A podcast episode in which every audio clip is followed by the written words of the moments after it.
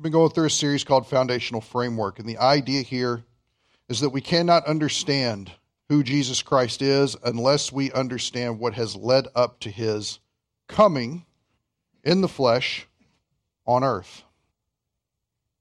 All of history is going to culminate in a kingdom. It is not going to culminate in some Middle Eastern whack job that has a bomb. They're not going to blow things up. We're not going to all lose our minds at thermonuclear war. That's not how it happens. The Word of God has already told us how it happens. And so, if that is the case, the culmination of all history is going to end in a singular kingdom. And what's interesting is it is going to be a one world kingdom, but not like everybody's fighting and struggling for today. It is going to be a one world kingdom that is ruled by the Son of God. When he comes back, when he takes care of any opposition, when he rules with a rod of iron, when he calls those to rule and reign alongside him, and for a thousand years he will administer justice perfectly. Then, when a rebellion ensues because of heightened temptation, he will then judge exactly effectively, accordingly, according to truth, in perfect justice, and will then usher in what is known as the eternal state, where there will never be a problem with sin anymore. I don't know about you. If I don't light your fire, your wood's wet this morning. Either that or you're asleep. Now, what's interesting is, is God has been telling us about, the, about this from the beginning. Number one, He's given us the Bible. The Bible is His self revelation. It's how he wants to be known. Number two, he's created. So when we simply look out and see the order in creation, we understand that there is a divine mind, a bigger mind behind all of this, putting it together. What's amazing is, is how he initially created was good because it was consistent with his character. But because he also created us, and we have a responsibility unto him, our original great, great, great, great, great, great, great, great, however long, grandparents, Adam and Eve, failed miserably at that responsibility. In doing so, they have ushered in sin and death into this world, and that death separates us from God. So, since that time, God has been charging his kingdom program forward to where he will bring it at a future time. The kingdom is not going on now. But what he has done in order to have successful inhabitants of that kingdom is he has taken those people, you and I, that have offended him, and he has put them in a position to be able to accept pardon. It does away with the wrath of the Creator. That is found in one way and one way only, and that's because Jesus Christ has died, being completely sinless in himself, but because of the sins that you and I can't help but to commit every day. Now, because we can't be good people, he made the requirement really easy. Believe in Jesus Christ and you will be saved. Period. God loves you. God loves me. Praise God, God loves me, right? That He gave His only Son, that whoever believes in Him will not perish, but has already everlasting life, life that cannot be lost. And so the call is to believe on the Lord Jesus Christ. How many people think that qualifications are a big deal in your daily work. Do people have to, some of you own businesses. When people apply for a job there, do they have to be qualified? Are you just like, this resume smells nice. I think we'll hire this person. They must smell nice, right? Is that how we do it? No? What about for a spouse? See, this got real close real quick, didn't it? When you were dating, and when you were blinded by love, were you really weighing out maybe the qualities of the person that you married? Were you? Maxine says a big verbal yes. Where is where is your husband this morning? yes, I did, and I can speak freely because he's not here. That's great. Where is he this morning? Uh oh. Okay, okay, okay. I'll just make sure you're not saying because I'm going to ask him to listen to, to it online. I don't want there to be any secrets. Okay. That's good. How about friends? Before you become friends with somebody, are you really paying attention to what they say and how they say it to see if there's any red flags? Do qualifications matter? They do. Here's the reason why because qualifications indicate quality. Indicate quality. And let's be honest, if it's not quality, do you really want to waste your time with it? No, you don't. I don't know if you guys noticed, something beautiful and amazing has happened right before our eyes. You probably don't even notice it. I'm going to ask everybody to do something interesting. Look up and look in the middle. Does anybody notice something different? We had these tiles that were up in the top of the ceiling that are sheetrock tiles that you put in bathrooms because for some reason we all like it to be echoey in bathrooms. and as I would walk down this middle aisle, my, my voice would, you think my voice sounds bad just by itself? Imagine it echoing off and coming back at me. Can't play instruments very loud because it just bounces off and hits everybody. Now, there's two options here.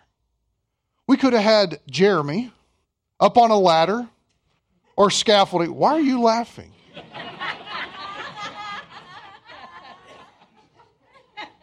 I am personally offended. Jim, that's your wife. I have a suggestion for an elder. it's like it's going to take more elders than just me. wow. This is a good sermon so far. All right. I could have gotten up there and done it. It wouldn't have looked like this, I can tell you that. But instead, I talked to the most skilled person I knew about making it happen art. Changing out light bulbs, changing out ceiling tiles. Why? Because I knew he was much more qualified than I am to even be standing on a ladder much less up there messing around, moving things. I don't know about you. Yeah, everybody's looking up now. He did a really great job. Praise God. All right? Quality matters. Quality matters. Yeah, I think you, are. Quality matters. So when you examine the life of Jesus Christ, and there's this amazing claim that is made about him he's the Messiah. That's a pretty tall order, is it not? From everything we've seen in the Old Testament, is it a tall order? Does he qualify? Now, here's the problem. We're 2,000 years on the other side of this, aren't we? We've studied this before. We've said in Sunday school. We know this story. We know that somebody's told us, yeah, he's the Messiah. He's the anointed one. He is the Christ. By the way, Christ is not Jesus' last name. I know some people treat it like that. His middle initial is not H. There are some people that like to call him by that name, especially when you're working on cars. That is not how you use his name. Christ is his title. Christ is the Greek word Christos. It comes from the Hebrew word Mashiach that means the anointed of God. That's what it means. So there is automatically a title that is placed with Jesus whenever we say his name. There's something already tacked to it that elevates him that says this is a person of pristine quality. The question is, is it true?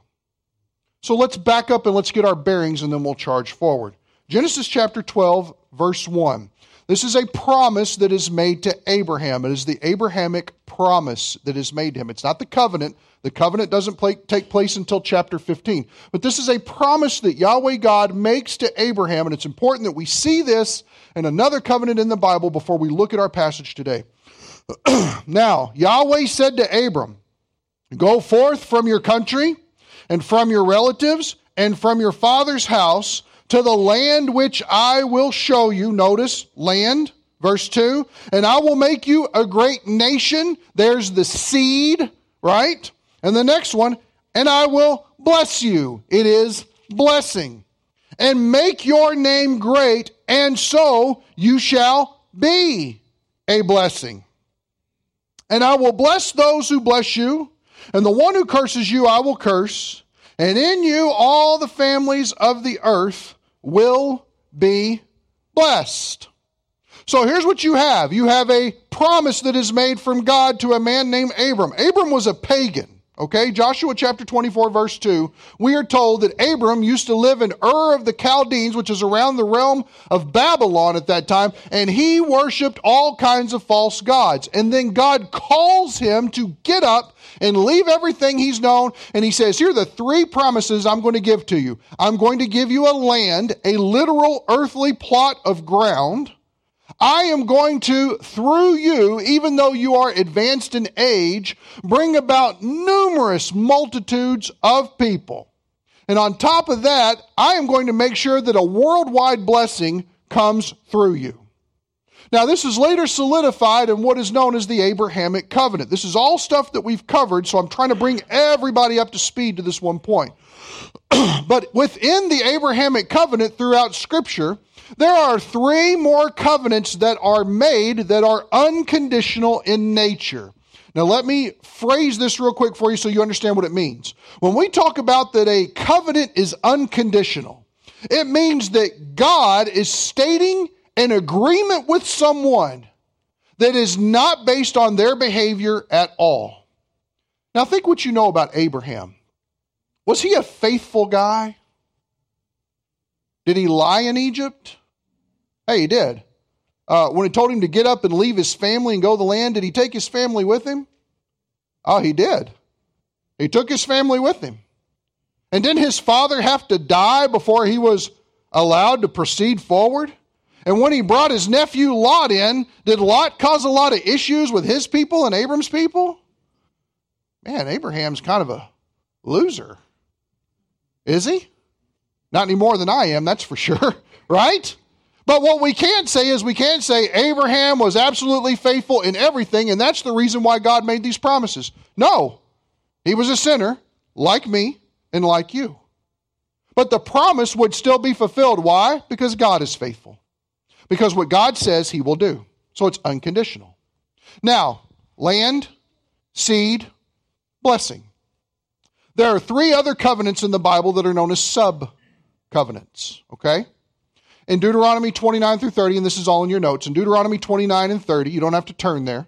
But that is an extension, an elaboration on the land element of Abraham's promise. It explains more in detail about the unconditional fulfillment of the land promise. And then later on in Jeremiah chapter 31, you have the new covenant. Now, we're probably more familiar with the idea of the new covenant, right? Yes? Who's asleep? Anybody need coffee? Okay, stick with me, man. If I'm, if I'm trying to squeeze it in time for you, then you got to give me your eyeballs, okay? So here it is. The new covenant is the idea that will happen with Israel in the future. This is important for you to understand. And it is an extension of what the blessing will be. But there's a covenant that occurs between those two that is part of what the seed covenant is. It is a, is a greater elaboration on what it will be for the seed to come to fruition. Again, they're all unconditional covenants. So, with that in mind, take your Bible and turn with me to 2 Samuel 7.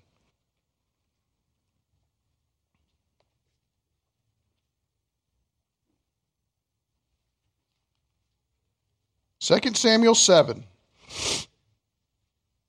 And this, we went over it a while back. It's known as the Davidic covenant. It is the covenant that God makes with David. It is the solemn promise that is given to him. David was such a man after his own heart. God places an unconditional covenant on David's line in order to bring forth a king for this forfeited kingdom. Now remember, at the very beginning, be fruitful, multiply, have dominion. Everybody remember that? And then they thought that fruit was more appeasing than pleasing God. And everything changed at that moment.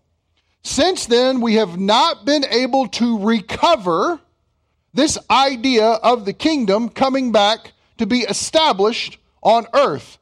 Domination is not possible as God had intended it. So, what happens is in this chapter, I only want you to look at one verse He's talking to David here, and he's speaking about the essence of his kingdom and how Solomon's going to reign afterwards, and his kingdom's going to be great. But look at chapter 7, verse 16. It says, Your house, and that is right there, your, the, the word actually is temple. Uh, the, the inhabitants or the line of your people is the idea. And your kingdom, so notice the sphere of your rule or the right to rule, uh, it says here, shall endure before me how long? Forever. If you have not marked that in your Bible, that is a click the pen and let it go kind of thing, right? Forever. When God says forever, He means forever. How do I know that I have eternal life? It is forever life. It is everlasting life. I have no reason to doubt my eternal salvation. Not because I'm always a good person, but because God's word is faithful. Well, get this if I can't trust Him here, to mean what he means for forever, then I can't trust John 3:16 at all. Does that make sense? So forever's forever. Notice what it says after that. Your throne. In other words, literally where it's placed. Your throne shall be established forever. These are all earthly promises. These are all eternally set in motion. Forever is how long they are going to endure. They are age lasting, and they are all secured one way and one way only, and that is simply because God said it's going to be so. That's it. That's it, and that's all. So now you have not just the Abrahamic covenant of these three promises, but you have the development of this seed promise and saying, and guess what? The ruler is going to come from you. The throne is not going to pass away from you. And with that being said, we now move forward to Matthew chapter 1. Now, when you get to Matthew 1 and you see what's there, let me hear your emotions. Go ahead and verbalize them out loud. No, don't. Anybody scared? What do we got here at the beginning? A genealogy. Anybody here study genealogies? Anybody study family trees? Okay. Is it fun work? It's fun work for about half a percent of us in this room, isn't it? Sometimes in your Bible reading, let's be honest, you get to a genealogy and you're like, okay, Matthew chapter 1, verse 18, uh, and you move forward. But this genealogy is packed with a lot of beautiful and brilliant things. So the question is Is Jesus qualified to be the Messiah? Notice how Matthew starts it in chapter 1, verse 1. The record of the genealogy of Jesus, the Messiah. He's not pulling any punches, is he? Here he is right up front. This is who he is. He is the promised one. He is the fulfillment. He is the Savior of Israel. Watch this. Notice it says, Jesus the Messiah, and then it describes him the son of David, the son of Abraham. Does everybody notice that chronologically speaking, those are backwards? Didn't Abraham come before David? Absolutely. Abrahamic covenant, and then much later, Davidic covenant. But notice, Matthew's whole purpose here has anybody read through the book of Matthew lately? Anybody read through anything in there? Okay, some of us have. The whole idea that Matthew is trying to get across in his book is he is trying to explain to a Jewish audience that Jesus Christ, in fact, is the only one who is fit to reign over the kingdom that God has promised. It is an apologetic. Not that he's going around saying he's sorry for things. That's not what we mean by apologetic. The idea is it is a, a defense of the credibility of who Jesus is. And what's amazing, out of the, all the ways he could have started, he starts way, way, way back in the Old Testament. Number one, he is the son of David. If you were a Jewish person reading this, immediately your mind would go to Son of David. The biggest thing I know about the Son of David is that God made him an unconditional, everlasting promise. Immediately, Matthew is plugging in the Davidic covenant into who Jesus is. He's also the son of Abraham, which stretches back before Jews even existed. Think about that. So now he is plugging him back into the initial promise that caused a man to get up from everything he knew and rejecting all the gods that had consumed his attention and setting up a caravan and traveling to a place where he didn't even know. Does anybody vacation like that? No. Where are we going on vacation? Eh. wherever the Lord leads. Sounds like we might end up in a ditch. Unless he really told you where to go. You see what I'm saying? So notice, this isn't just some kind of like, oh, just waxing eloquent here. That's not what it is at all. He's got a methodical meaning for why he's setting up who Jesus is. So let's, let's look at this real quick. Let's read through this genealogy and then we'll back up. Verse 2 Abraham was the father of Isaac, Isaac the father of Jacob, and Jacob the father of Judah and his brothers. Judah was the father of Perez and Zerah by Tamar. Perez was the father of Hezron, and Hezron the father of Ram. And if you want to put this real quick in your Bible, there's another genealogy located in Luke chapter 3. If you want to write this word out, admin, A D I N, uh, sorry, A D M I N. If you want to write that next to Ram's name, it's because in that genealogy in Luke 3, that's the name that he is called under through that. So if you want to write down Luke 3:33, real easy to remember, right? Luke 3:33. That's it. Uh, just in case you're comparing the two and wondering, well, how come they're not matching up here in some way? It says here, verse 4 Ram was the father of Amminadab, and Amminadab the father of Nahshon, and Nahshon the father of Salmon, and Salmon the father of Boaz by Rahab. Boaz was the father of Obed by Ruth, and Obed the father of Jesse. And Jesse was the father of David, who? The king. Just in case you didn't get what he was trying to press home when he first brought David up, Let's make sure that you don't forget it as we go along here. Now, here's what's interesting there are 14 generational mentions here between verse 2 and verse 6. And the reason why this is, let me tell you this up front. Matthew, for one reason or another, does not include every element filed in to who existed in this time. He is bringing out this 14 of perfect elements, uh, and here's a reason why. This shows us between 2 and 6 is the rise of the Jewish line.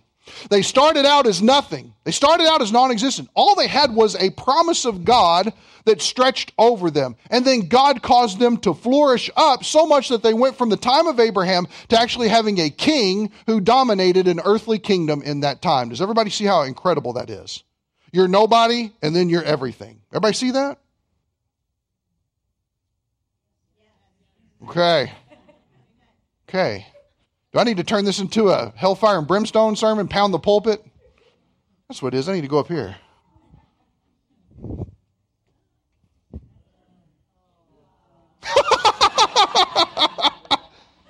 okay. Now that I can see you better. So now moving on. Look at the next part of verse 6. David was the father of Solomon by Bathsheba who had been the wife of Uriah. Now, here's something interesting. In the original translation of this, Bathsheba's name is not in there. In fact, all it says is her of Uriah. That sin was not let go. That sin was not, you know, that was a mark on David's character that stood with him forever. Was it forgiven? Absolutely. But as far as its prominence that was repeated throughout history of how tragic it was, there it is, marked. Her name is not there, but the fact that she was married to someone else when this, and forgive the crassness of it, transaction took place is very much put up in front of the face of the reader. Verse 7 Solomon was the father of Rehoboam, and Rehoboam the father of Abijah, and Abijah the father of Asa. Asa was the father of Jehoshaphat, and Jehoshaphat the father of Joram, and Joram the father of Uzziah. Uzziah was the father of Jotham, Jotham the father of Ahaz, and Ahaz the father of Hezekiah.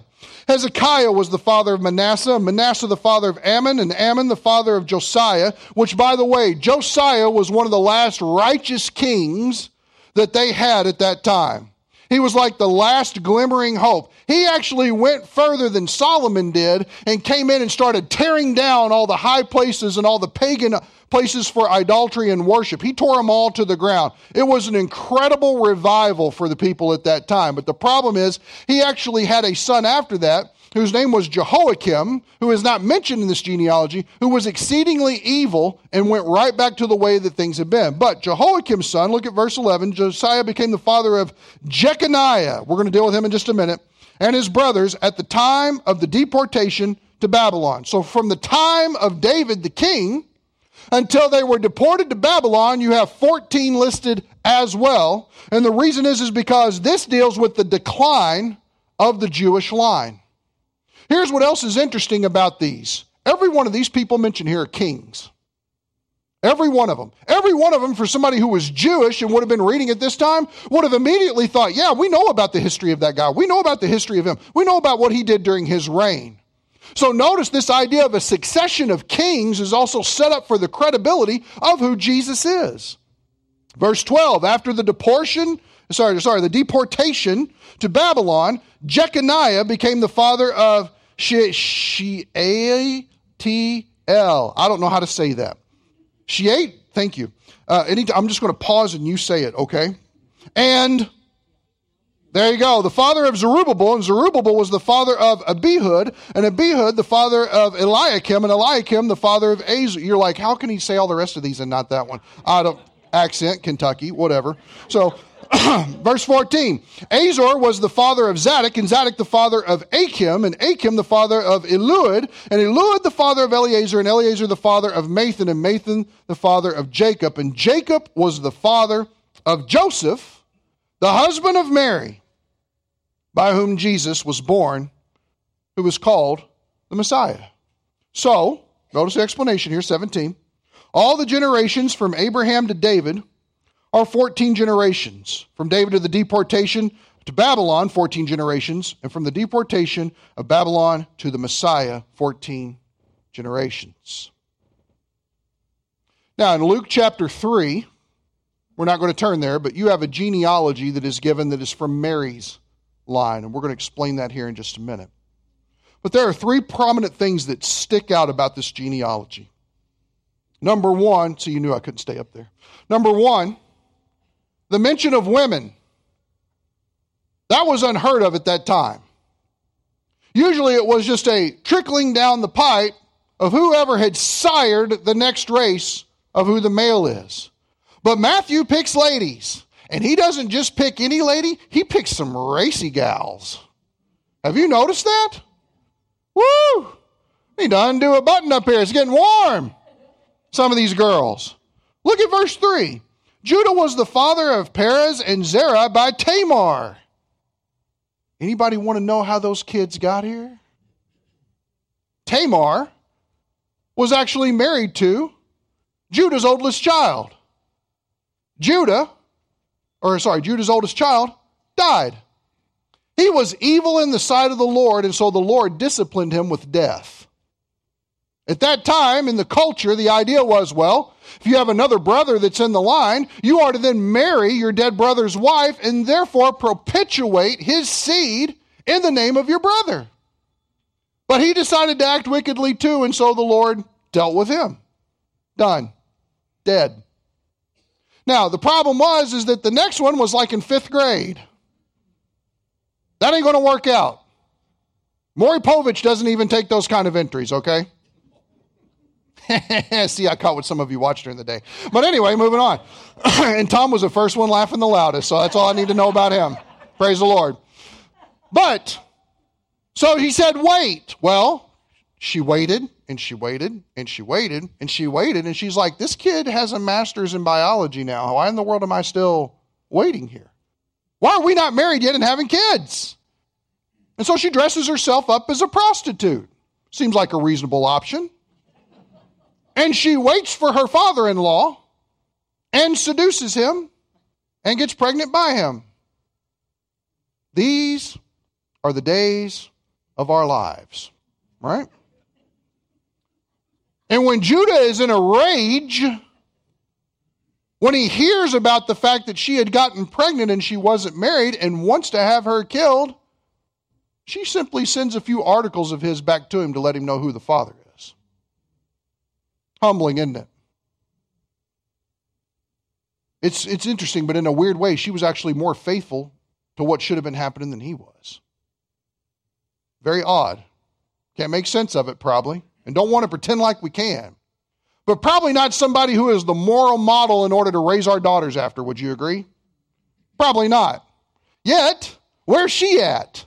Book of Matthew, chapter 1. Want to explain to you how Jesus got here. Interesting. How about the next lady? Rahab. Who was Rahab? She was a harlot, also known as a what? Prostitute. What is up with these girls? I'm going to dress up like a prostitute. Well, I'm going to do one better. I'm going to be a prostitute. Tamar was a Gentile. Rahab is a Gentile. What, what city was she in? Everybody remember? Jericho. And she hid the spies. She, I've, we've heard about your God. He completely destroyed Egypt. And so, therefore, I'm going to help you. Only rescue my house, please, in exchange for that. She believed in God. She is actually mentioned in James chapter 2 as somebody who exercised their faith. They lived by faith. Incredible. Incredible. And here she is, a Canaanite, Gentile, prostitute. That's the way she made her living. And where do we find her? Matthew chapter 1, trying to explain about how Jesus got here. How about the next lady? We like her a little bit more, right? Because these are the only books that, that women are allowed to study, right? Ruth and uh, what's the other one you girls study all the time? Well, Esther, yeah, that's all you girls can study. Can't say anything else. That's how it is. Hey, I didn't make that up. That seems to be what Christian books are pressing on me. Okay, so anyway, moving on. Anyway, Ruth, it's a joke. Everybody calm down, okay? But Ruth is also a Gentile.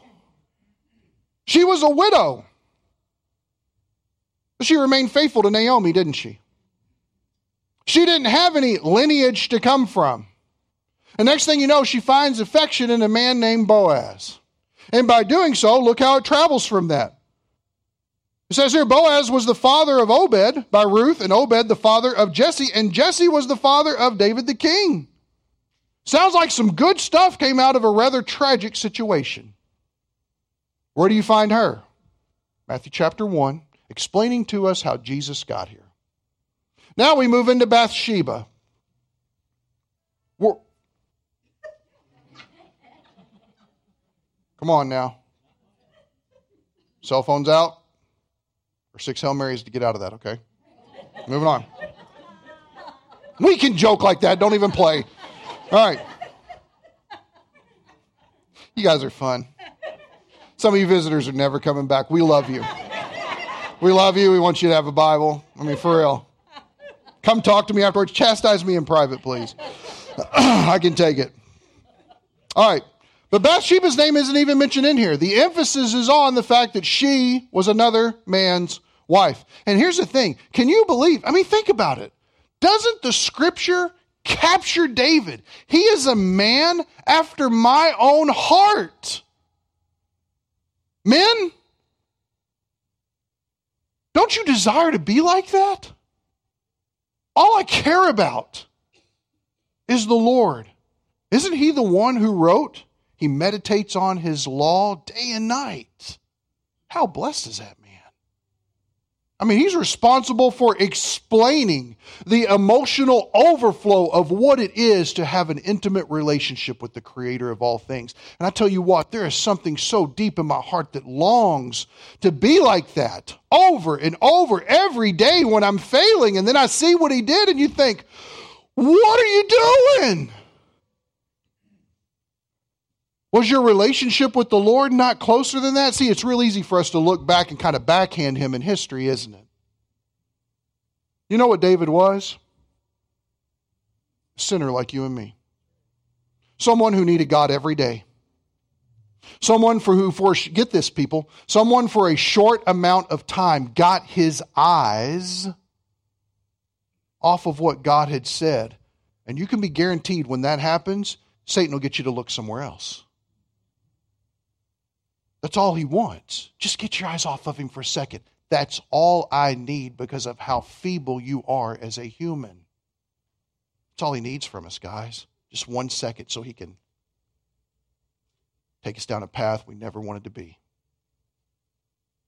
Yet here she is in the midst of this genealogy. Anybody know the last lady mentioned in here? Mary. Now you say, wait a second. All these other girls were Gentiles. Mary's a Jew. She's okay. She's young, wasn't she? Scripture goes on and on about how she was a virgin. Very important. But let me ask you a question. When you're telling everybody you're a virgin and you end up pregnant, what's that look like on Facebook? It looks real difficult, doesn't it? Mm-mm, girl, she be lying. She be lying. That's what we hear. Something's not adding up. Well, you don't understand. She's conceived of the Holy Spirit. And think about Joseph's situation here for a second. He had planned on divorcing her quietly. Man, you talk about somebody that's full of compassion, but probably really torn up in heart at that moment. He's going to divorce her quietly, hoping that nothing would happen in that situation because he knew if she's found out, she'll get killed. Pretty serious situation, life threatening at this moment, okay? And then the Lord speaks to him and says, No, conceived of the Holy Spirit. Okay, God, I'll stick with her. Can you imagine the ridicule he got for sticking with her in that time? That is peer pressure like we can't even understand today. It's deep, it's hard, it's a hard time. In fact, if we were looking at it from a purely earthly perspective of just the facts given to us, we would say, you know what, I don't know that Mary is the, the moral model that we would want our women to, to go after as well, even though she did nothing wrong. It's just our perception of the sin that's not even really there. Amazing. This whole idea of discrimination that we have in a lot of situations, notice that God doesn't care about that. He has these five ladies included in here in order to prove an amazing point doesn't matter all the flaws and mess ups of people, it does not stop the fact that the Messiah has come. Here's the second interesting point here uncompromised justice. Just because God makes a promise does not mean that he is lax on his requirements. Or some people want to do this. Well, we just need to act in grace to everybody, and so therefore grace excuses all kinds of sin in people's lives. That's not grace. That's actually called license. That's not grace. There's a man that I've pointed out to you here, verse 11. Josiah, the one who brought all of the amazing reforms when he read the word of God or heard the law of God read out loud, became the father of Jeconiah. Jeconiah has a lot of different names. If you've got a King James version, it probably says Jonias, something like that. His name in the scriptures is also Coniah, which is interesting. And also Jehoiakim is his name. Is it Jehoiakim? Jehoiachin. Jehoiachin is his name. Forgive me. This is a very interesting situation. Take your Bibles for a second. Turn with me to 2 Kings chapter 24. I'm still on time. Ridicule and all, I'm still on time. Lord sees my heart. Second Kings 24.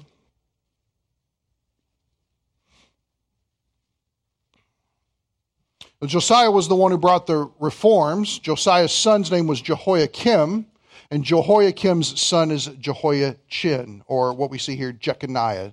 Jehoiakim, Jehoiachin and Jeconiah are both the same person. It's the same name. Okay? So, 2 Kings chapter 24. I want you to look down uh, let's start in verse 6 just to get a running go at it. I'm sorry, Mitch. So Jehoiakim slept with his fathers, and Jehoiachin, his son, became king in his place.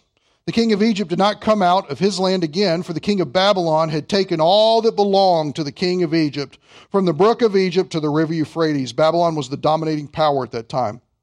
Jehoiachin, there he is, was 18 years old when he became king, and he reigned three months. That's how long he lasted. Three months in Jerusalem. And his mother's name was Nehushta, the daughter of Elnathan of Jerusalem. Verse 9, mark it well. He did evil in the sight of Yahweh according to all that his father had done. However evil his father was, that was as evil as Jehoiachin was, as Jeconiah was. Now, turn over to verse 15. Look at that. So he led Jehoiachin away into exile to Babylon. Also, the king's mother and the king's wives and his officials and the leading men of the land he led away to exile from Jerusalem to Babylon. Now turn over to Jeremiah 22.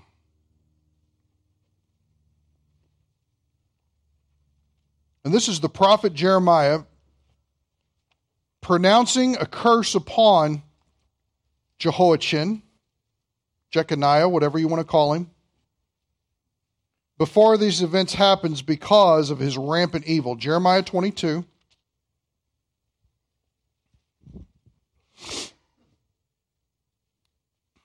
Because it's amazing that this uh, it's amazing that this seedy of a character is found in the genealogy of Jesus as well.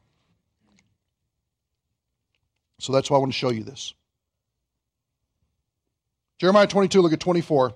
As I live, declares Yahweh, even though Coniah, now notice there, there's another name that he's called by Jeconiah, Coniah, Jehoiachin, it's all the same person. Even though Coniah, the son of Jehoiakim, king of Judah, wore a signet ring on my right hand, yet I would pull you off. It's like you taking off your wedding ring and chucking it out the window, is the idea that God wants to communicate here. He says, And I will give you over into the hand of those who are seeking your life, yes, into the hand of those whom you dread, even to the hand of Nebuchadnezzar, king of Babylon, and into the hand of the Chaldeans. I will hurl you and your mother who bore you into another country where you were not born, and there you will die. But as for the land to which they desire to return, they will not return. and notice you've got this uh, uh, uh, uh um, quotation marks that pop up. It's like a, a, pronouncement that goes on. Is this man Coniah despised, shattered jar? Or is he an undesirable vessel? Why have he and his descendants been hurled out and cast into a land that they have not known? And we know the answer from that from what we saw because he's so stinking evil. That's the reason why. That's the justification for God's judgment on the situation. Now, watch what happens here, verse 29. Oh, land, land, land. Stop. Is the land got a promise to it? It does. So notice when you're reading through, you'd automatically think, okay, wait a second. There is a promise of the land for Abraham's descendants to be there, to inherit it, to dwell there, to grow there, and eventually the kingdom is going to be set up there. So notice this whole idea land, land, land. Hear the word of Yahweh. Thus says Yahweh Write this man down childless a man who will not prosper in his days, for no man of his descendants will prosper, sitting on the throne of David or ruling again in Judah. Put on the brakes. Did we not just read in 2 Samuel 7, verse 16, about the kingdom and the throne and the house being everlasting? Yes? And didn't 2 Samuel occur before Jeremiah? At least if you open up your table of contents, it does, right? Right? Some of you are like, dude, I don't know. Yes! Does everybody realize what God just said because of the extensive evil of Jeconiah? Look what it says. Read 30 with me again. Thus says Yahweh, write this man down childless. Uh, God, excuse me, there's supposed to be someone on this throne forever. Of David's kingdom, there will be no end. Isn't his house supposed to be perpetual because of your unconditional promise?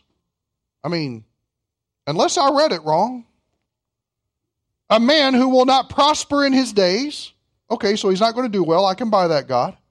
For no man of his descendants will prosper. Okay, his kids are going to have a hard time because he's a schmuck. We get it sitting on the throne of David or ruling again or ruling again in Judah. You know what this tells you? Go back to Matthew 1. Look at it.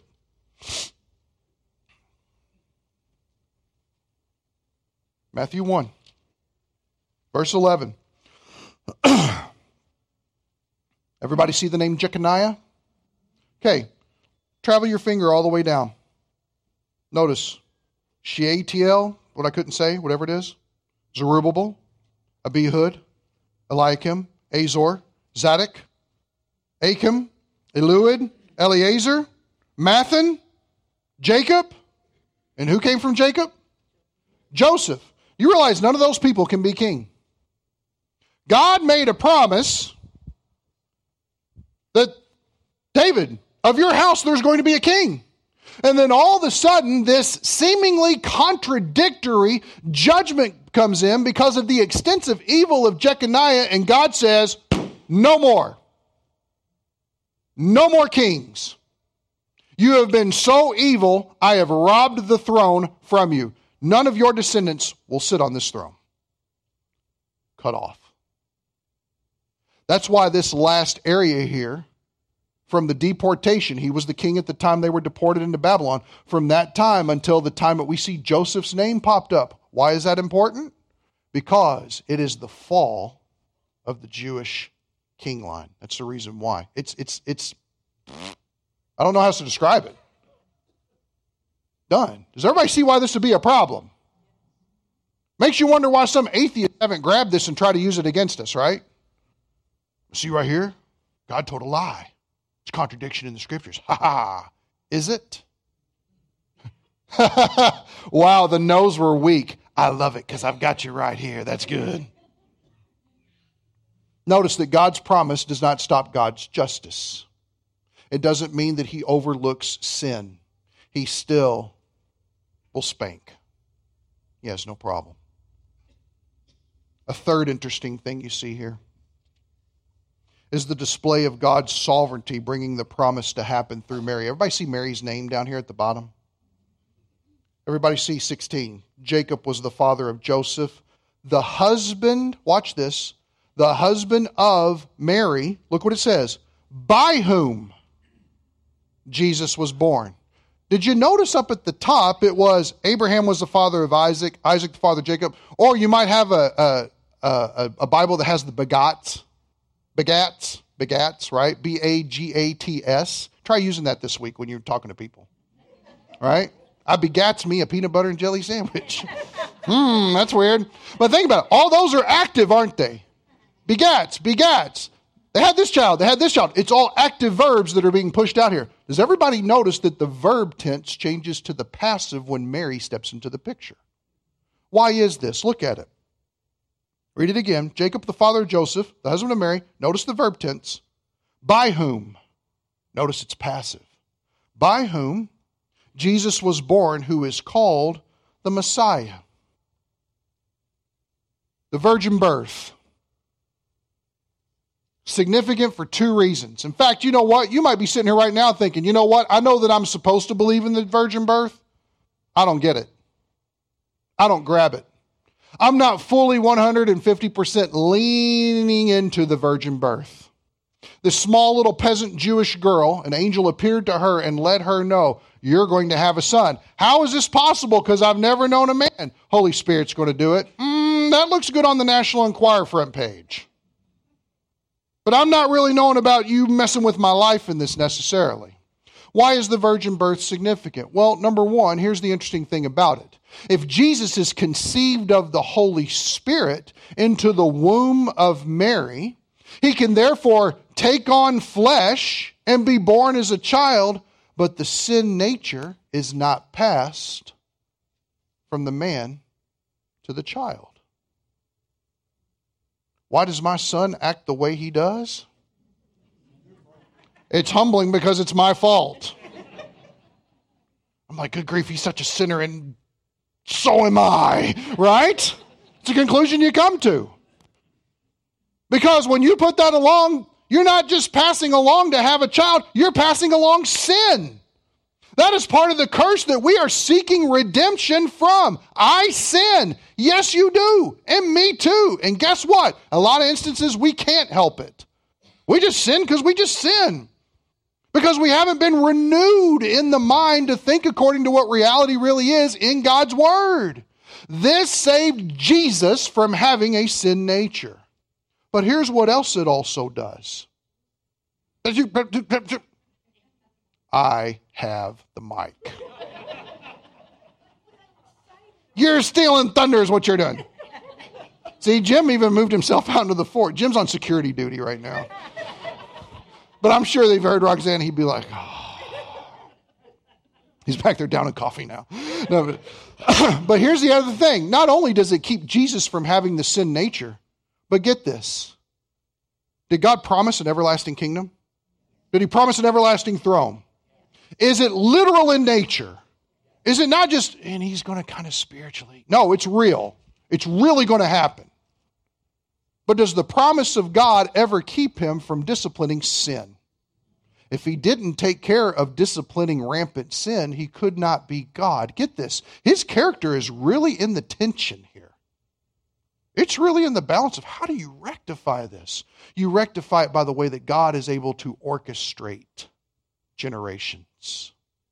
And so what you find is in Luke chapter 3. Let's turn there.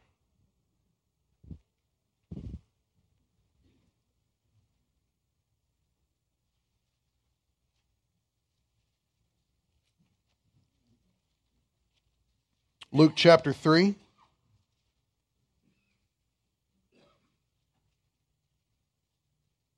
And we're going to start in verse 23. That's all we need right there. Keep your Bibles open, though. Luke chapter 3, verse 23. Notice it's another genealogy.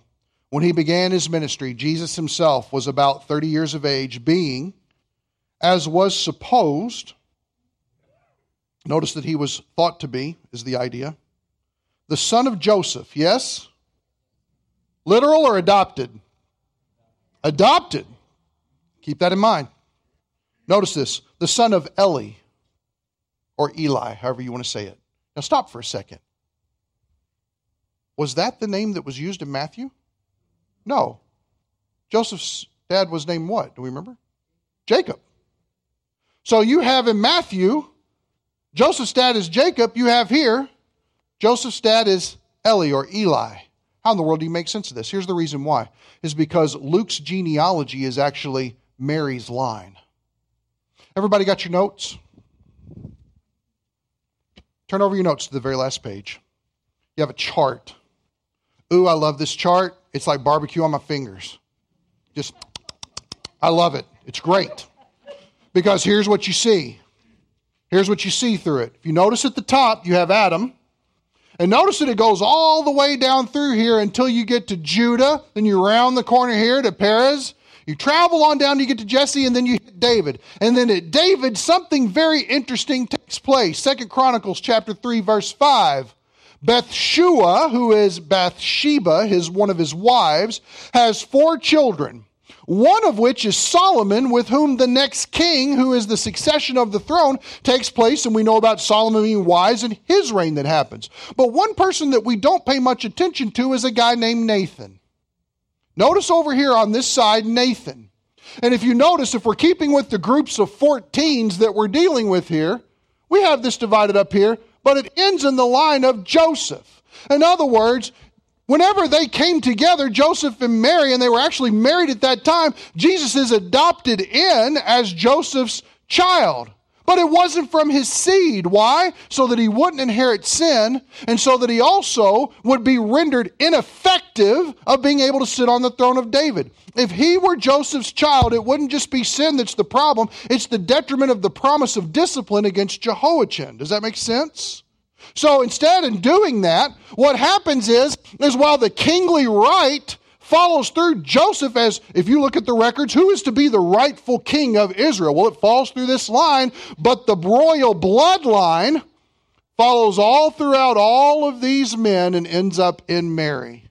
How did the royal blood get in Jesus? Because when she was impregnated, conceived by the Holy Spirit, and she brings forth a child, that blood is transferred and passed on, giving him royal blood running through his veins, still in line with David, still in line with the promise of Abraham, and yet having full, unadulterated rights to the throne.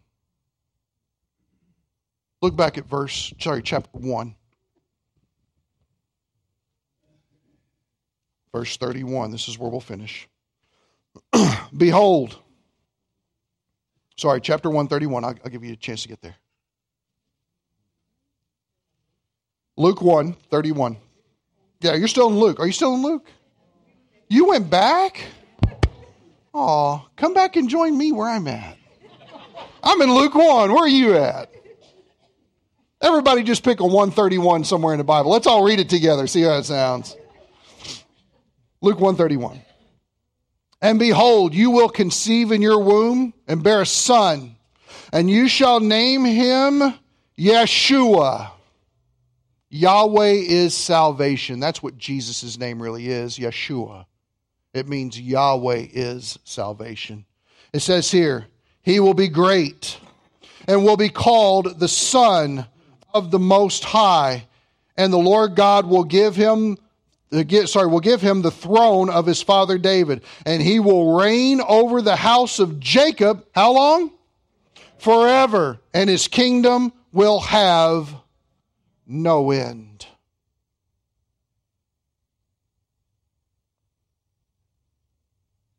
Is God amazing or what? God can still satisfy his justice. He can still deal truthfully with people and he can still keep promises over generations of generations of generations. He can take a tarnished family tree and bring the most beautiful fruit from it. I don't know about you, but man, that hits home. That's our God. That's how much God wanted to prove to you and I that Jesus is qualified, not just to save you but also to reign as the King of the world. Let's pray.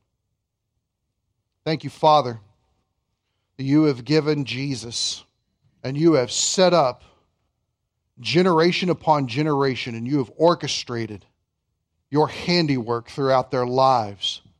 You have not excused sin, but you have also not waffled on any of your promises. You are faithful. You are true to the truest sense. You have proved yourself over and over and over again. And your word records pages and pages and pages of your faithfulness. Father, 2,000 years on the other side of the birth of Jesus Christ, we are a privileged people to know what we know, to have what we have. A beautiful message about a God who didn't feel a need to discriminate, who is uncompromising in justice but, is also sovereign over existence. Thank you, Father. May we be in awe of your handiwork, and may we praise you for your goodness in history. We pray it in Jesus' name. Amen. Let's stand.